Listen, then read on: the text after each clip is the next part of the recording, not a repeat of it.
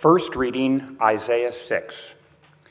In the year that King Uzziah died, I saw the Lord sitting on a throne, high and lofty, and the hem of his robe filled the temple. Seraphs were in attendance above him, each had six wings. With two they covered their faces, and with two they covered their feet, and with two they flew.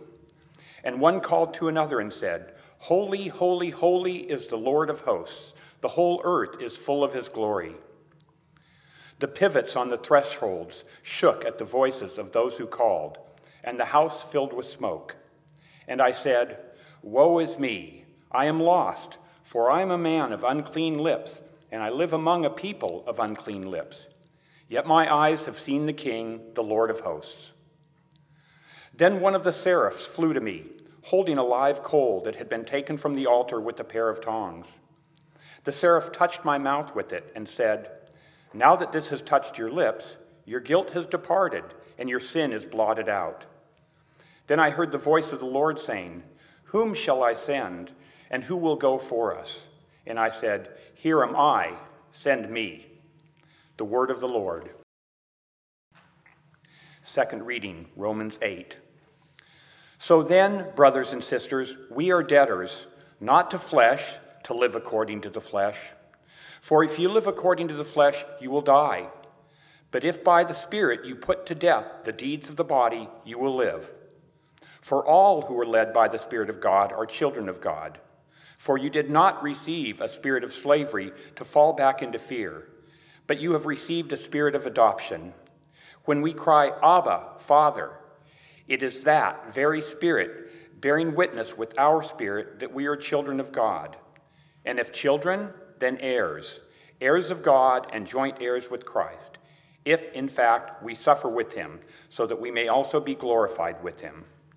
The word of the Lord. The Holy Gospel today comes from the book of St. John, the third chapter, the first 17 verses.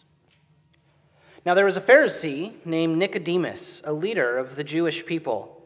He came to Jesus by night and said to him, Rabbi, we know that you are a teacher who has come from God, for no one can do these signs that you do apart from the presence of God. And Jesus answered him, Very truly I tell you, no one can see the kingdom of God without being born from above.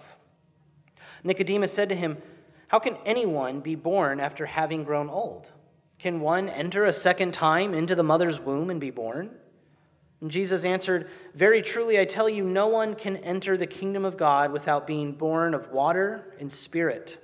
What is born of the flesh is flesh, and what is born of the spirit is spirit.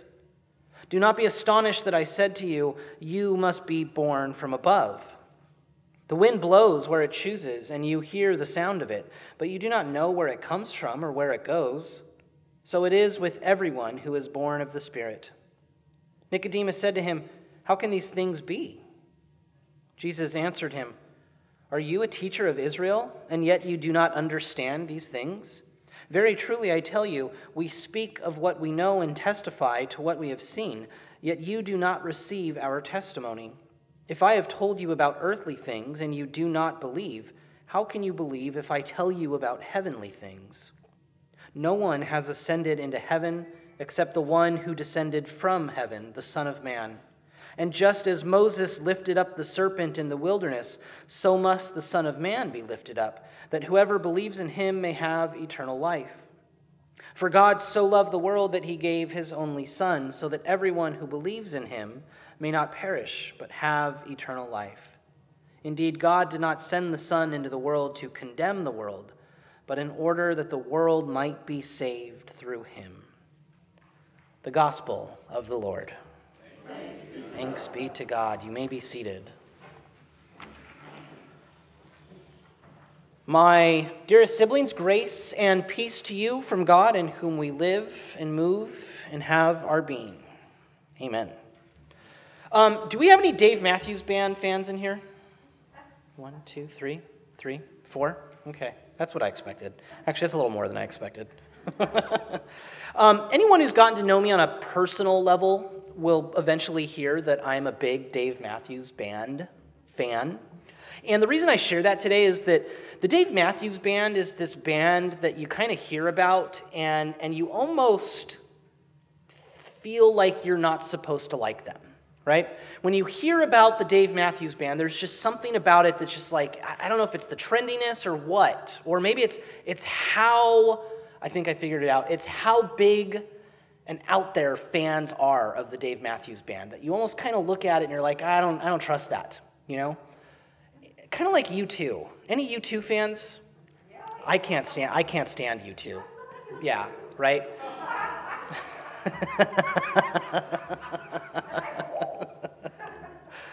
um, and so growing up through high school and college, like the Dave Matthews Band was this band that, that I would hear about, and I would just think, like, no, I, I want no part of that. I, I don't like the Dave Matthews Band.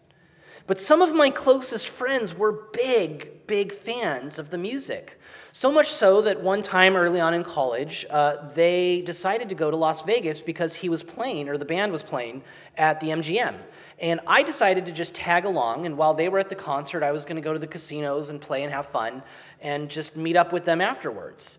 And the moment came for uh, the, the, the, the, concert to start, and as I'm about to depart away from them, they said, No, we, we just can't let you do this. You have to come and watch the show with us. And I said, I can't. I don't even have a ticket. He said, No, we'll go find a scalper. We'll get some nosebleed tickets. We'll all join you. Uh, just come with us. And, and reluctantly, I said, Fine, I'll do it. So we easily we found a scalper. We got a, a nosebleed ticket, and and all of us went. And I tell you, folks, I was transported during this concert.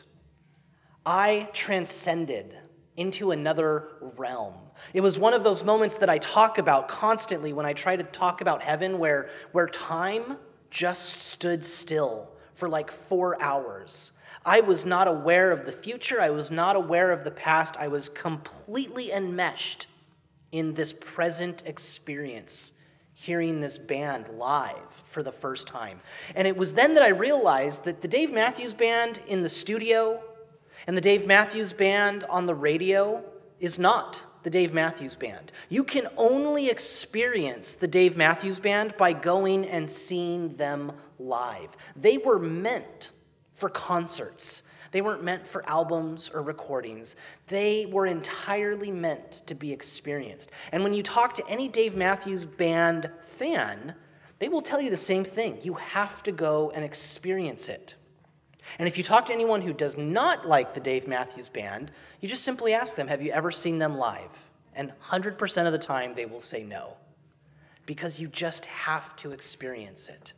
Now, the reason I bring all of this up is because when I look back in my life, this is the biggest example I can think of with God or the Trinity. Today is Holy Trinity Sunday, this thing that we are always trying to to understand, but we can't fully do it. And that's because the Trinity, because God must be experienced.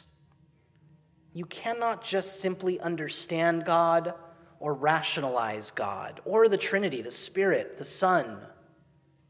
You must experience this mystery in order to understand it.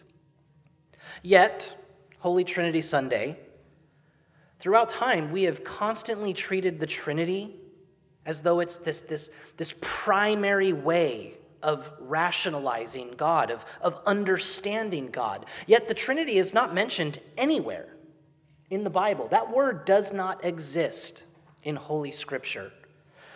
The theology of the Holy Trinity was developed centuries after Jesus departed the earth. And this was after Constantine had taken over, after Rome had made Christianity the state religion. The Holy Trinity became this way for the church as this new, very powerful entity to sum up all that God was, to rationalize God, to, to categorize God, to quantify God, to take God and put God in three neat little boxes. And the church realized in its power that, that if it can box God in, if it could quantify God, categorize God, rationalize God, then, then the church could control God. And by controlling God, this served two functions that we see throughout history. One, it helped people, especially those in power, escape any sense of guilt or shame or responsibility to do the things that Jesus calls his church to do. And the other was that it allowed the church to use this rationalization, this, this boxing in of God, as a weapon to beat others over the head with, to try and use it as a source of power. But then something else happens throughout history as well. People on the margins refused to let God be boxed in, refused to accept this quantified, categorized version of God. People throughout history and their writings have, have survived through time. They were willing to experience God, experience the divine in whatever form the divine would present itself. And they talked about these experiences. And, and if you read them, it's not that they were trying to create a new theology or dogma or doctrine, it was all about their experience with this divine, this experience that led them into a deeper love of themselves, experiencing God's deeper love for them, and experiencing that love by sharing it with other people. And as we look at them throughout history, we see that the church tended to castigate these people, push them on the margins because they could not be controlled, because they were talking about elements of God that existed outside of these boxes that the church had created. And for such a long time, that's what the Trinity was this boxed up version of God. And so as we come to Holy Trinity once again, we need to encounter this mystery this experience outside of those neat little boxes. We need to go and, and look at the words and the messages that have been passed down to us from mystics, from poets, from humanists, transcendentalists, from the black church and liberation movements, from prophets of different faiths and prophets of no faiths. And then here's the big one. We experience this wonderful, wonderful mystery of the Trinity when we can pull ourselves away for a moment from just looking at Jesus' death on the cross and Jesus' resurrection from the grave and envelop ourselves in the words of Jesus in his ministry, from the actions of Jesus in his ministry from all of the way that Jesus refused to be boxed in by his religious establishment and just go out there and love people and care for people, but especially those who were oppressed and marginalized and pushed out. When we look at these words of all of these people who refuse to let God be boxed in, we realize that the divine was never meant to simply be understood, to be quantified, categorized, or boxed in, but rather that the divine was always meant to be experienced, always meant to be encountered, moved with, danced with, shared with, loved with. I'll admit there was a time in my life where I thought the Trinity was pointless. I wanted nothing to do with it. And I'd say probably at the beginning of my time here as your pastor, we would get to Holy Trinity Sunday every year, and I'd think, I don't want anything to do with this. I don't want to preach on it, celebrate it, think about God in this way. And it took, for me, reading some of our modern uh, mystics, people like Richard Rohr and Cynthia Bourgeault, that I realized what I rejected was not the Trinity, but I was rejecting this boxing in of God that the Trinity was used to do.